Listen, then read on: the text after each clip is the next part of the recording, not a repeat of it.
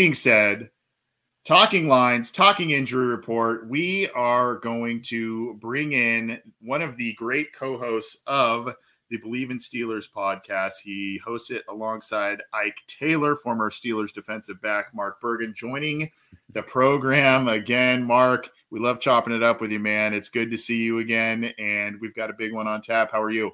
Fellas, the wait is over. Football season is here. Thank you so much for having me. I cannot wait for this weekend. Chopping it up live with your viewers too. Thanks for having me on. Yeah, man. I we, have uh, we've, we've done this uh, recorded style, I think, before in the past. So it's yeah. good to have you on live. Hopefully, hopefully people are nice to you. Let's let's keep it civil if we can here. I know I know it's the Steelers Bengals thing, and uh, I think I think Ike didn't want to show up because of the wide receiver debate that he and John. He didn't want more smoke. hey, it exists on the internet for forever. And that tweet that you had with the side by side, the great stuff. In all honesty, anyone who wants to know how to use Twitter go pull up that tweet that you had, Anthony, going through all the receivers between the Steelers and Bengals. Going back, gosh, probably 30 years. It's cool. I mean, it's uh, we gosh, maybe 50 years. I forget. Yeah, I mean it, it's close though. There, there's a lot of lot of good players from from both teams there. So yeah, historically speaking, those teams both know their wide receivers. Well, let's let's kind of jump into it. And I think we talked about this a little bit when we did our divisional previews earlier this summer and we had you guys on. Now it's official. Mitch Trubisky is the Steelers starting quarterback. We kind of presumed that was going to be the case, despite Kenny Pickett being first round pick, all that kind of stuff. Um, what have you seen from him so far this preseason and through training camp and confidence level? How short is the leash? I mean, all the all things Trubisky. Fill us in here because this is really one of, if not the major talking point of this game and, and kind of storyline of this game. I look at the Steelers' first six games, and I think that they're underdogs going into the season in five of them, including Sunday against the Bengals. So, mm-hmm. considering that Cincinnati's coming off a Super Bowl appearance, to me, that's no surprise that you're going to put Trubisky out onto the field because if Kenny Pickett struggles and struggles early, then you go to Trubisky, then you have to go back to Pickett. It doesn't make a lot of sense. So a lot of great quarterbacks in this league have sat. Aaron Rodgers, Tom Brady, Patrick Mahomes, Ben Roethlisberger way back in the day. There have been a lot of great quarterbacks that have sat and learned from good quarterbacks, sometimes great quarterbacks that came before them.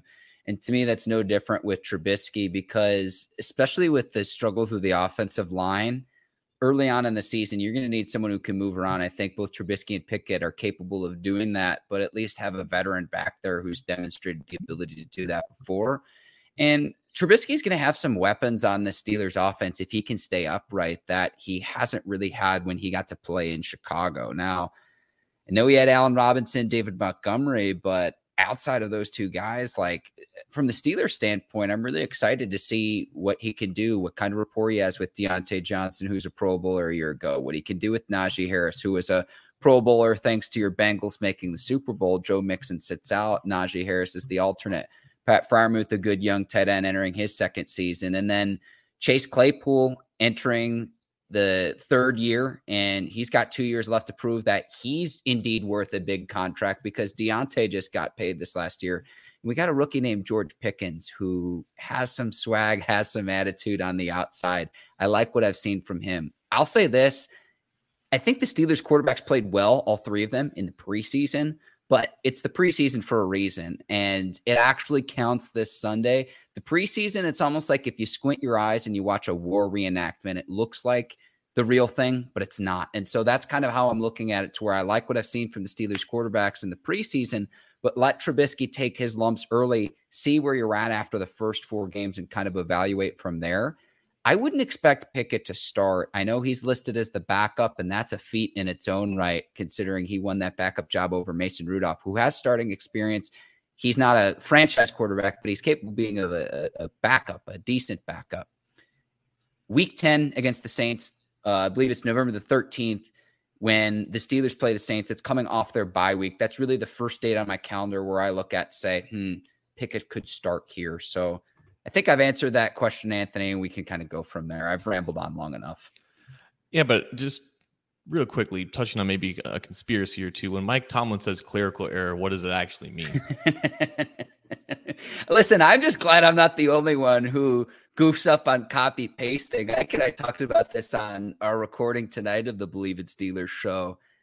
I honestly do think it was an honest mistake. At the same time, I mean, people there were some people, mostly fans, that were freaking out saying, You spent a first round pick and he's the third stringer, and then they decided to switch it and make him the backup. The thing that I look at that's a lot more important is that Tomlin has said that he's only had two active quarterbacks for Sunday's game against the Bengals. That's traditionally how the Steelers do things, meaning Rudolph won't be in uniform Sunday if forbid you have an injury to Mitch Trubisky. So the fact that Pickett is the backup quarterback, I think again is a a tremendous feat that he accomplished. And if you look at the actual play of all three quarterbacks, statistically and what your eyes t- what your eyes tell you, all three quarterbacks played extremely well. I'm heck of a lot more concerned about the offensive line and the offensive line with not just protecting the quarterback, but then the struggles of the running game. That's why you draft Najee Harris in the first round. But you go from dead last in the NFL on rushing the year before you get to Najee to, I believe, 28th last season. And you want to see a bigger improvement in that area, but it's still a very, very young offensive line. Well, I guess that that's the next best place, as good as any, to go to, and that is the offensive line. Both of these teams did a lot of work to retool their offensive line. The Bengals themselves have four new starters on their offensive line. Steelers have traditionally had uh, one of, if not always, the best offensive line in football, and that changed quite drastically last year. They addressed some things on this year's line. Still some questions here what, what's the confidence level in the in the offensive line here? I know they brought in Daniels and others to kind of remedy some of the situation, but um, you know, I, I, think there are still some questions, maybe concerns there, uh, albeit improvements from last year. You would hope. You would hope because a year ago you're starting two rookies and a second year player. Dan Moore Jr. and Kendrick Green getting the start. I thought it was very interesting. Kevin Dotson wins the starting left guard role. Kendrick Green's going to start this season on the bench. He was a third round pick out of Illinois uh, a year ago. And so you look at this, and it's the result of losing Maurkice Pouncey, potentially a Hall of Famer, at least multi time All Pro, Pro Bowl player, and then David DeCastro, same thing at the guard position. And interestingly enough, DeCastro was the last player that the Steelers drafted on the offensive line in the first or second round. I believe that was back in the 2012 draft. So they haven't spent draft capital upgrading the offensive line. And it is a genuine concern of mine. Now, that's why you bring in Mitch Trubisky in the sense that if you have essentially the same line that you had a year ago with a new center and then with uh, Daniels uh, at the right guard position, you know, at least you have a guy who can move around and make the first guy miss, which is what you didn't have really the last three seasons with Ben Roethlisberger. Roethlisberger could do it earlier in his career. He's a future Hall of Famer, no doubt. But the thing that really stuck out to me watching the preseason was, was like, wow, it's nice to have a guy in his 20s who can move around a little bit, extend plays, keep his eyes downfield. That's something Trubisky has struggled with is going through his progressions. But that's the idea with the coaching he'll receive under head uh, offensive coordinator Matt Canada is that you at least have a guy who's a little bit more nimble on his feet to make defenders miss if a play breaks down. Again, Roethlisberger could do it earlier in his career, but 18 seasons in the in the NFL, and I know that the league does its best protecting quarterbacks, but father time's undefeated, and that catches up with you after a certain point, and that's no knock on him or his career. It's just the reality of the situations, given that he played 18 years in the league. Steelers, knock on wood, have that, and they have that whether it's Trubisky or or Pickett. Now Rudolph is a little bit more of a pocket passer, can't quite move around as much, but that's an element of this offense to where if you're drinking the Steelers Kool-Aid and you're selling, you're saying, Mark, what's the upside in retaining offensive coordinator Matt Canada? Because there are a lot of fans that wanted to see him go after a year, but it's like, wait a second.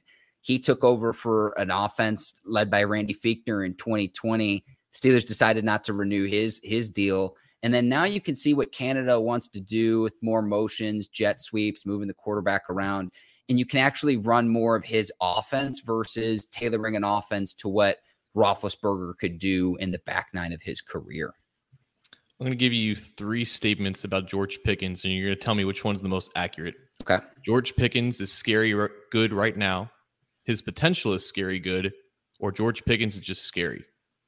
I wish I could say all of the above. I'll go with scary right now because it's not just the highlight catch in in one of the first preseason games. It's the toe tap in the corner of the end zone, and that's going to be on the highlight reels. But what I look at the blocking ability and just being a downright bully and wanting to block and block for your teammates and open up things downfield. That's what it excites me. And if you go back to his Georgia footage, uh, and, and when he's playing in Georgia Tech, and if you squint your eyes, it's almost as if, huh, the Georgia Tech Yellow Jackets kind of look like Baltimore Ravens jerseys. Now, I don't want to see him get ejected from a football game like he was in that one, but that kind of attitude is contagious and that want to blocking. And I like to see that he can just physically dominate opposing cornerbacks. We've seen it in several preseason games now, too.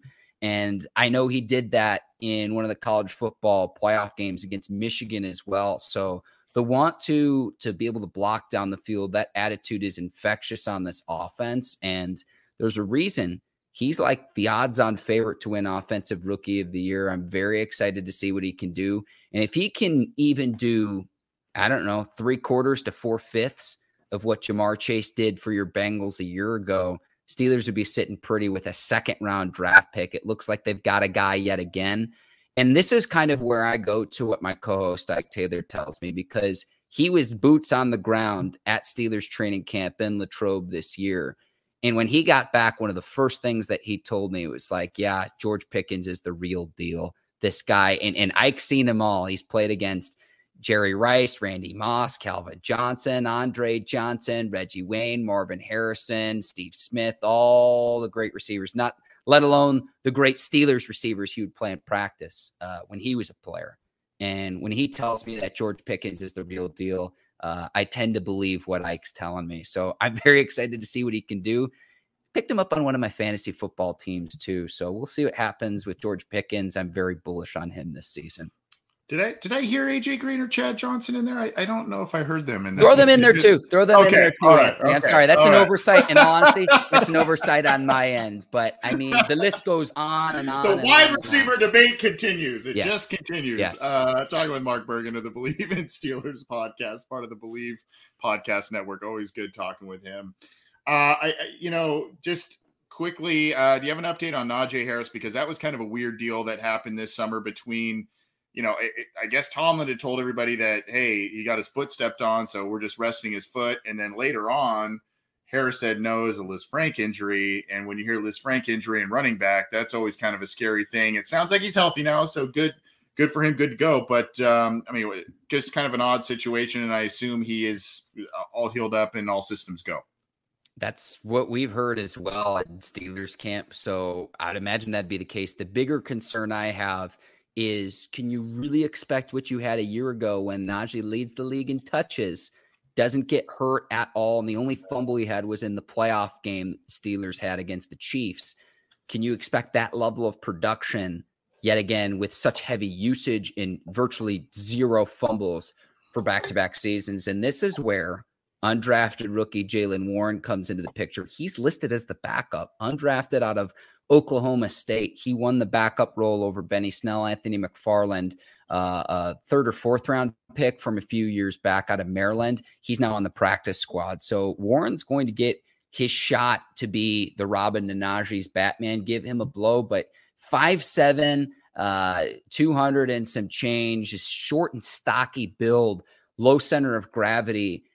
Again, I don't want Najee Harris leading the NFL in touches because if you want to have success November, December, January, when you're playing a season, you got to keep your bell cow fresh. I have no problem with Najee taking most of the snaps, most of the carries, but to get the amount of touches that he had, not just for this season, but long term, his durability with the with the Steelers, it, it is a concern of mine. So the foot injury with Najee, yeah, going into the year, you don't want that injury to get re-aggravated against uh, with an offensive line that's still young and developing. And I think that's part of the reason why in the Steelers' final preseason game, Tomlin took some flack for playing his starters in the entire first half of the game, but this offensive unit and specifically the offensive line needs all the time that it can get to gel and to develop that continuity together. So Najee, you hear Lisfranc, and it's like, oh man, but by all accounts, he seems to be doing okay. And I do think it was telling that the Steelers named him a captain, one of five ahead of this season. And again, he's only in his second season. So optimistic about Najee, but really to me, I just wish I could see what he could do against an offensive line that I do expect it to be better, say, come week 18 compared to the first few weeks of the 2022 season. So we know about TJ Watt. We know about Cam Heyward. We know about Minkah Fitzpatrick. On defense, what has been one player that you feel has made a jump from the start of camp up until now?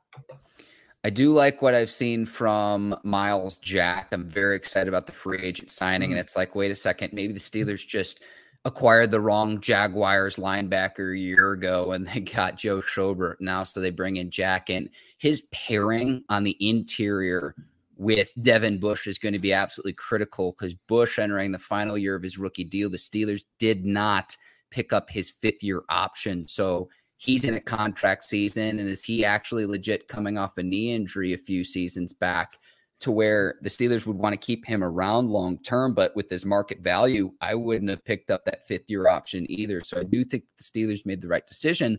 But he's going to have every opportunity to succeed because they bring in Jack and because you bring in Brian Flores, who flourishes his MO as a coach in his previous stops before coming to Pittsburgh is defense and specifically solidifying a team's front seven. Teryl Austin in his first year as the team's defensive coordinator. So I think Devin Bush is going to have every opportunity to succeed, especially considering Cam Heyward's healthy, Tyson Alualu is now healthy.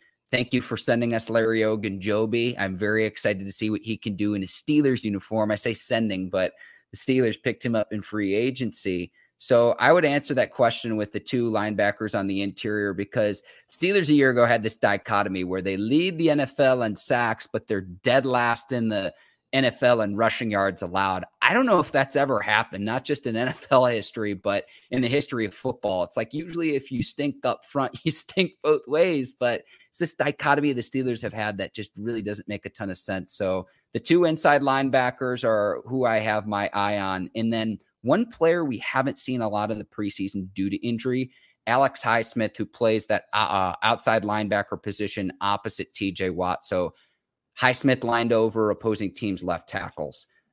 Watt's going to garner a lot of attention coming off a year where he tied Michael Strahan's single season sack record, led the NFL in tackles for loss, and was the league's reigning NFL Defensive Player of the Year. If he commands the attention that he will, someone else is going to be single team is going to have to win one on one matchups.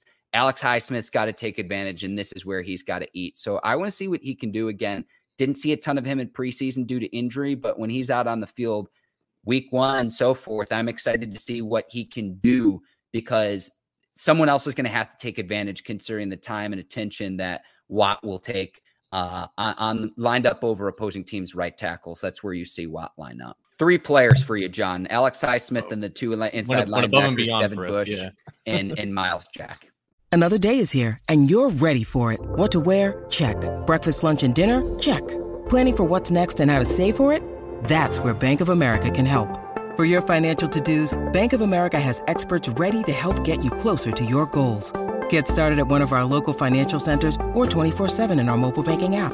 Find a location near you at bankofamerica.com slash talk to us. What would you like the power to do?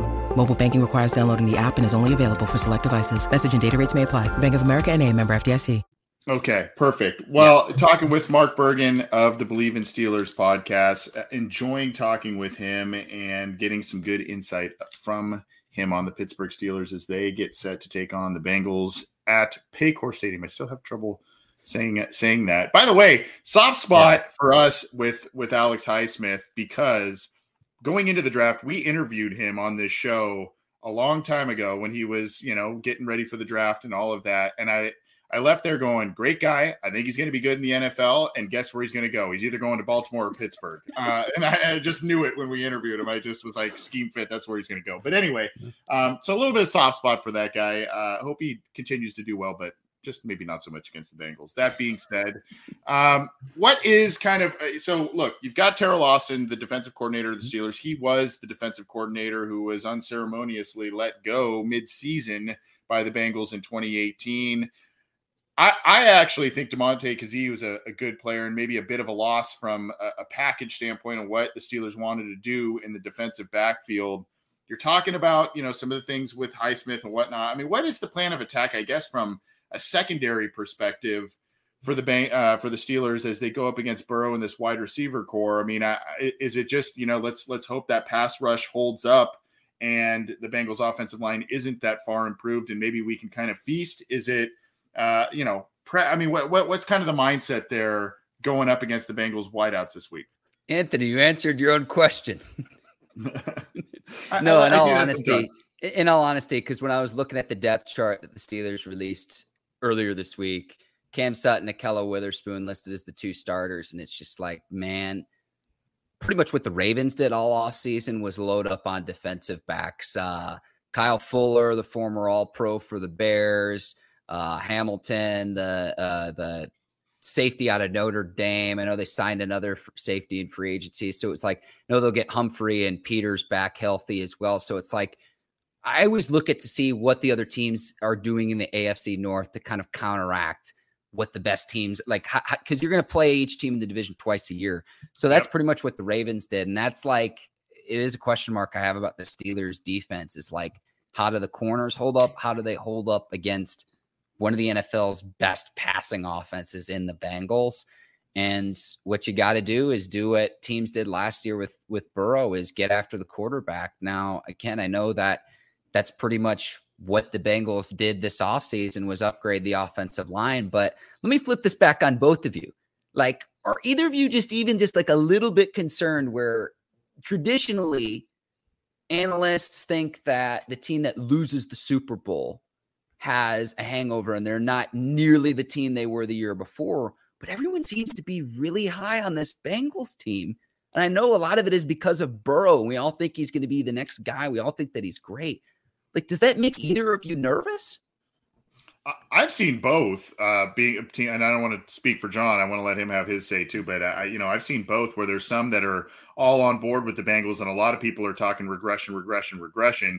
My thing is this: normally, I, I do worry about the hangover kind of situation from a team that loses the Super Bowl, but in a lot of cases, Mark, I've I've that I can remember there are a lot of teams that either win or lose the Super Bowl, and the next year they get fleeced in free agency, right? Mm-hmm. And so when you look at the Bengals roster, who they have under contract, the young players they have under contract with manageable deals at this point in time, really, you mentioned Ogunjobi. That's that's kind of one of the major losses from the Bengals, and CJ Uzomah was was the other. And when you look across the board, you're still seeing most of the same starters, role players, rotational players across the board. So from that perspective, the roster's intact and the guys that really hit the ground running last year in year two or their rookie year uh, are now starting to hit those prime years. So, um, you know, I mean, to me, I, I, I do worry from an, an, emotional standpoint, and God love the Bengals and God love Joe Burrow, but this has not been the most emotionally stable or, or stable franchise in general uh, in terms of handling success. So I have that in the back of my mind. But um, I mean, I, I do think if there is a team that's going to handle success pretty well, it will be a team headed by you know a pretty young, confident guy in Zac Taylor and Joe Burrow. There's also the case that, and this is kind of going with with what Anthony said about teams getting purged at free agency. A lot of the teams that went to the Super Bowl and just completely fell off, I feel like those teams were kind of at the end of their window, and it's just like that that was the best that they could do, and it just wasn't really meant to be after that. But the Bengals is kind of like the beginning of when they thought they were going to be competitive and they just kind of really overachieved. And that's the biggest thing here because you said that teams that go to the Super Bowl and they don't win, they don't end up being as good as next year. Well, the Bengals weren't that great of a team entering the playoffs. And then they just kind of popped off in the playoffs and just ended up winning three games to get to the Super Bowl. So I think for me, like the expectation is that, you know, they're they improve in, in certain areas and they, you know, get in the remain in the conversation. But going back to the Super Bowl in general is a very, very tough task for any team, mm-hmm. regardless of, of, the state that they're in. So it's never been for me like, oh, they're definitely going back to the Super Bowl, but I definitely expect them to improve just because they weren't that great to begin with last year. Makes sense. I'm with both of you guys in all honesty, but it just seems to be at least uh, seeing this from the outside, I know you guys cover the team day in and day out, but it just seems to me where everyone's bullish on the Bengals, and it's like, wait a second. And, and again, it's counter to the traditional logic of the Super Bowl loser, but I think you just go back to Burrow and company and the fact that you still have Ja'Marr Chase and Higgins on rookie deals as well. And it's just like that's that's kind of where you start from there. That's that would be the the the logic behind it. But I mean, like I said, we know that this team hasn't always uh, handled success the best, but I, I, think they're poised based on some of the the major figureheads they have in place to to handle things and at least keep keep them in AFC contention, if not Super Bowl contention, hopefully in the years ahead. That that being said, Mark, um, I guess we can kind of transition as we've gone we've gone past what you said you would prefer in terms of okay. time with us, but uh, but I we appreciate it as always. But uh, I mean, expectations slash predictions for this game and really for the season for the Steelers. This is such a hard team for me personally to kind of get my my my hands around because part of me is like, well, I mean, they're losing a Hall of Fame quarterback, but that Hall of Fame quarterback was a shell of himself last year. Mm-hmm. They've still got some good talent here and there, and it is one of the flagship NFL franchises in the Steelers. They know how to do things. Mike Tomlin's never had a losing season despite all the weird things. Hell, they made the playoffs last year, and it's like, what? How do they do that? Um, so, I, you know, I, I, look at all these things and I go, I, I just, I'm trying to make sense of this team, both not only for this week, but next. My my gut feeling is that you know I think the Bengals are getting them at a good time right now because mm-hmm. there's a lot of transition and feeling things out with with the Steelers right now. But I mean, I'd love to get your take not only on this week, your prediction for the game, but just kind of how you maybe see this season going for the Steelers because it's such a, a, just a different look for them. I've got the Bengals winning 31, Steelers 23. So there's my score prediction. And there. they cover. Okay. So they cover. Yes, yes. Okay. I saw it at six and a half. So I've got the Bengals at home. I just think the offense the Steelers are a young team, specifically offensively, too. And I just don't know about how they'll gel from a continuity standpoint. Expect the team to be heck of a lot better later on in the season offensively than they are early on. And specifically, it's controlling the clock, the running game as well. It's I know it's old school. I know it's not flashy with fantasy football and everything, but to expect Trubisky to have to make play after play after play after play, I think is part of the reason he's starting to have that burden on a quarterback who has veteran experience versus someone who's a rookie, especially would be week one of, uh, of the opening season. Overall, for the Steelers, though, the fact that they're over under win totals at seven and a half, I know the odds makers typically get it right, but Tomlin in year 16 doesn't have a losing season to this point. This is his 16th season. I've got the Steelers at 10 and 7, but what I'm saying is hammer that over if you can get seven and a half wins. Cause it's like if the Steelers could start the season three and three, look at the first six games on the schedule. The back half of the schedule gets heck of a lot easier. And so again, those first six games, Steelers are underdogs in like four or five of them. If they could split those, you're sitting pretty headed into week seven when your schedule lightens up. So that's kind of how I foresee this season. Maybe I'm a little bit more bullish than most people about this Steelers team, but I look at the tradition, the nucleus, and the fact that Tomlin does not have a losing season. Until it happens, I'm going to rely on what history has shown us time and time and time again. I've got Pittsburgh at 10 and 7. We'll see what happens. It all starts on Sunday against Cincinnati. You know, it's funny because the the you know we go back to the Bengals' lack of sustaining success for a long time. It's it's because it's the Bengals, right? Well, when we talk about the Steelers being low, my mindset is, well, it's the Steelers. So beware if your expectations are low for the Steelers. At least for me, I've just seen a lot of football from them over the years, and I, I kind of have seemingly sort of know what to expect, even with this team in transition. And by the way, when you when you have them going ten and seven, do you have them beating the Bengals the second time around in your schedule prediction there? Oh, I'd have I mean, to we'll go have back. back I'd have to then. go back and look. I'd have to go back and look, but preseason, I believe I did, Anthony. But here's the thing: okay. is when I we do our weekly picks each week. Yeah, to start the season, I'll say 10 and 7, but you know, everyone's going to re- overreact come Monday, the overreaction Monday from week 1 cuz like there's always a team too that gets absolutely smoked in week 1. and then actually winds up being a pretty good football team. I remember that happened with the Packers. Was it last season or the year yeah, before? It was the Jags. Yeah, yeah. So the Saints. Yeah. So we'll we'll see, but I, I believe I did have them splitting Anthony, but yeah, I mean we've got to get one back because like, look, the 31 point loss a year ago and then losing 24 to 10 as well at home. It's like, listen, we we we need to we need to get at least one from the Bengals, a team that the Steelers traditionally do beat but you know, a team that eh, the Steelers are definitely fighting from behind. I will say this: I'm surprised the Steelers were the odds makers have them finishing last in the division, mm. even behind Cleveland. It's like we're we're projected to f- finish last, even behind Cleveland. Like, I I'll just put it this way: we'll see what happens because the AFC North is very competitive. But I would be shocked if the Steelers finished last in the division. I, hmm. I know that, and I'm I'm very bullish about the Ravens too because they were riddled with injuries a year ago.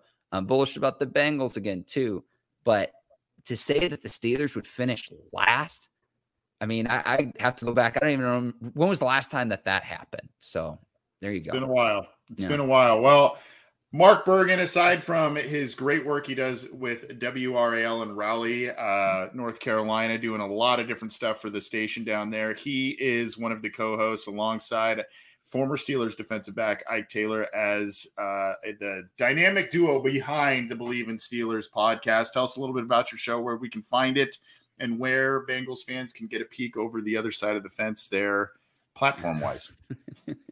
On YouTube, we stream each week, and I'm excited because during the season we record twice a week as well. So we'll have preview content ahead of each week, post game shows as well. We always love our Taylor Talk segment where Ike breaks down the film from one of the key critical plays from Sunday's game. So check us out on YouTube. That's Bleav in Steelers, B L E A V and Steelers, YouTube, Facebook, and then we're on audio platforms as well. So wherever you get listen to your podcasts, Apple, Stitcher, Spotify, what have you.